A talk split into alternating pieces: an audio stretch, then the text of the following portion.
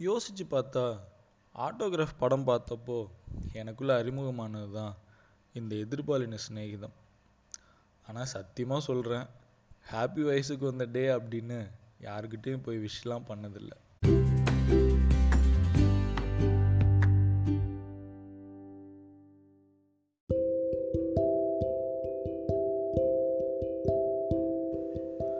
சின்ன வயசில் சித்தப்பா சித்தி யாராவது எங்கள் வீட்டுக்கு வந்தாலோ அல்லது சொந்தக்காரங்க யாராவது ஒருத்தர் வீட்டுக்கு நாங்கள் போனாலோ காமனாக ஒரு விஷயம் நடக்கும்.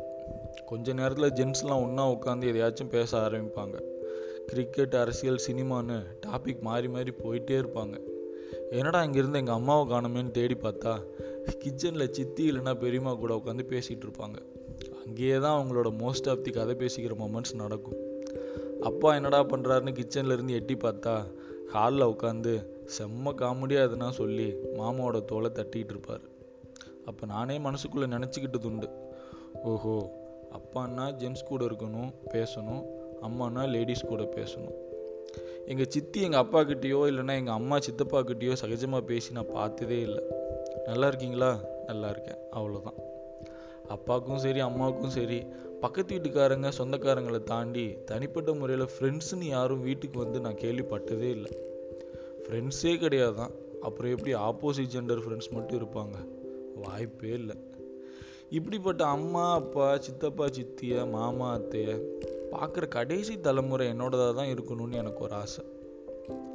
ஏன்னு சொல்கிறேனே பத்து வயசு வரைக்கும் எந்த கலப்படமும் இல்லாமல் ஒன்றா ஒருத்தர் ஒருத்தர் நேருக்கு நேராக பார்த்து பக்கத்தில் பக்கத்தில் உட்காந்து பேசி சிரித்து வளர்கிற ஒரு கேர்ளும் பாயும். டீனேஜில் சொசைட்டி கல்ச்சருங்கிற பேரில் பிரித்து வைக்கப்படும் போது தான் ஆரம்பமாகுது எல்லா பிரச்சனைகளும் குளறுபடிகளும். நம்மளோட சோக்காலு சமூக கட்டமைப்புகளால் தன்னோட பன்னெண்டு பதிமூணு வயசில் சக வயசு எதிர்பாலினத்தவர்கள்ட்ட இருந்து பிரித்து வைக்கப்படுற ஒரு கேர்ளோ பாயோ திரும்ப பத்து பதினஞ்சு வருஷம் கழிச்சு தான் மறுபடியும் எதிர்பாலின ஒருத்தர்கிட்ட சேர்த்து வைக்கப்படுறாங்க. இந்த நேம் ஆஃப் மேரேஜ் பன்னெண்டு வயசு வரை சகஜமாக ஒன்றா பேசி வளர்ந்தவங்களுக்கு நடுவில் ஐ மீன் அந்த சின்ன வயசு ஜெண்டர் அண்டர்ஸ்டாண்டிங்க்கு நடுவில் சொசைட்டி கல்ச்சருங்கிற பேரில் ஒரு பத்து பதினஞ்சு வருஷம் லென்த்தி கேப் ஒன்றே நம்ம இன்செர்ட் பண்ணிடுறோம். பஸ்ஸோட பக்கத்து பக்கத்து சீட்டுக்கு நடுவில் ஒரு பெரிய ஸ்க்ரீன் தொங்க விடுற மாதிரி. ஸ்க்ரீன் போட்டு வச்சிருக்கிற அந்த பத்து பதினஞ்சு வருஷ காலத்தில் அவங்களுக்குள்ள எந்த விதத்துலேயும் ஒரு நிதானமான பொறுமையான தப்பு பண்ணுறோமோங்கிற பயம் இல்லாத ரொம்ப முக்கியமாக அங்கீகரிக்கப்பட்ட உரையாடல்களே நடக்கிறதில்ல. உரையாடல்கள் தானே எல்லாத்துக்கும் முக்கியம்.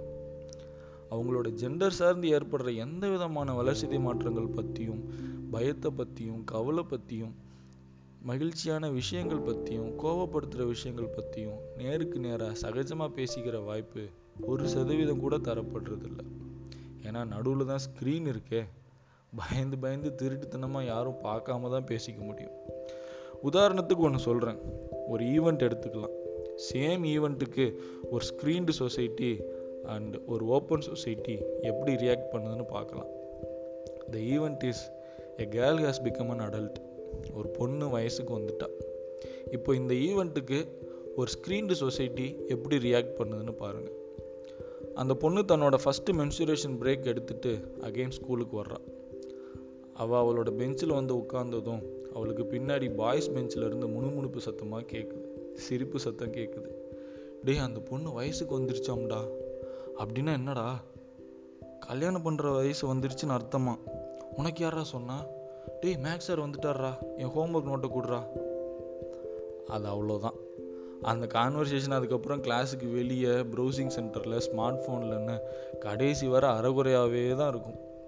ஸ்க்ரீன்டு சொசைட்டியில் ஒரு பையன் தனக்கு கல்யாணம் ஆகிற வர மென்சுரேஷன் பற்றி எந்த பொண்ணு கூடவும் நேரடியாக பேசாத ஒரு ஆணாக தான் வளர்றான்.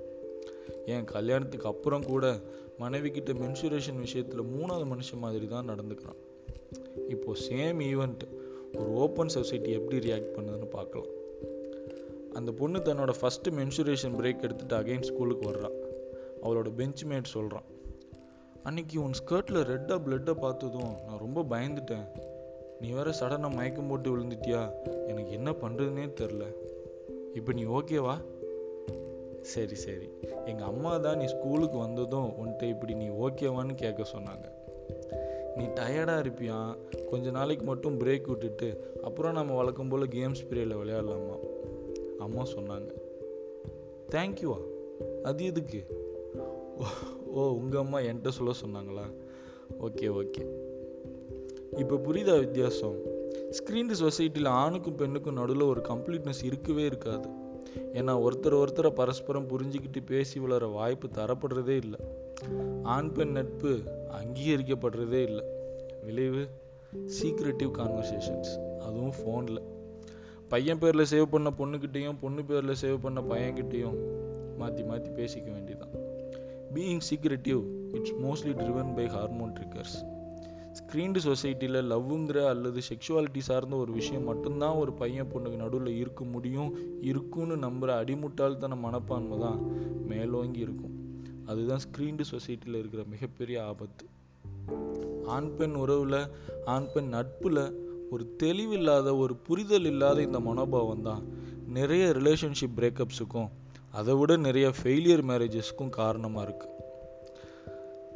ரெண்டாயிரத்தில் ஃபிஃப்த் ஸ்டாண்டர்ட் வர ஒன்றா ஒரே கிளாஸில் படிக்கிறப்போ நல்ல ஃப்ரெண்ட்ஸாக இருந்த ஒரு பையனும் பொண்ணும் பதினஞ்சு வருஷம் கழித்து ரெண்டாயிரத்தி பதினஞ்சில் ஒரு நாள் ஃபேஸ்புக்கில் எதிர்ச்சியாக சந்திக்கிறாங்க.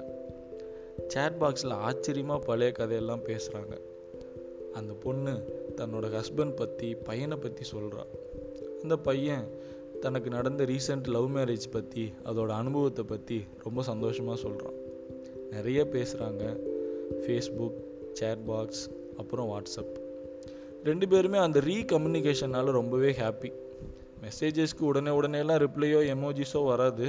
Because both are married and they know their timings எப்போவாச்சும் அந்த பொண்ணு ஏதாச்சும் பழைய ஸ்கூல் கதையை பேசுவா. அவனும் அப்பப்போ எதுனா ஃபார்வேர்ட் மெசேஜ் அனுப்புவான். But they never made a phone call வெறும் வாட்ஸ்அப் ஃபேஸ்புக் தான். ஒரு லாங் கேப்புக்கு அப்புறம் ஒரு நாள் she sent a message last few days I was feeling depressed இந்த ரெண்டு வரி மெசேஜை பார்த்ததும் அவன் கொஞ்சம் நேரம் யோசித்தான் கால் பண்ணி பேசலாமான்னு நினச்சான்.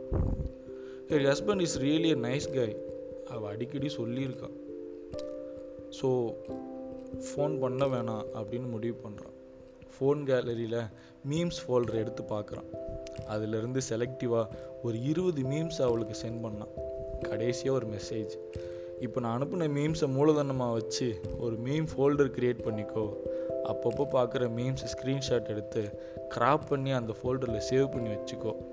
டல்லாக ஃபீல் பண்ணுறப்பெல்லாம் அதை எடுத்து பாரு.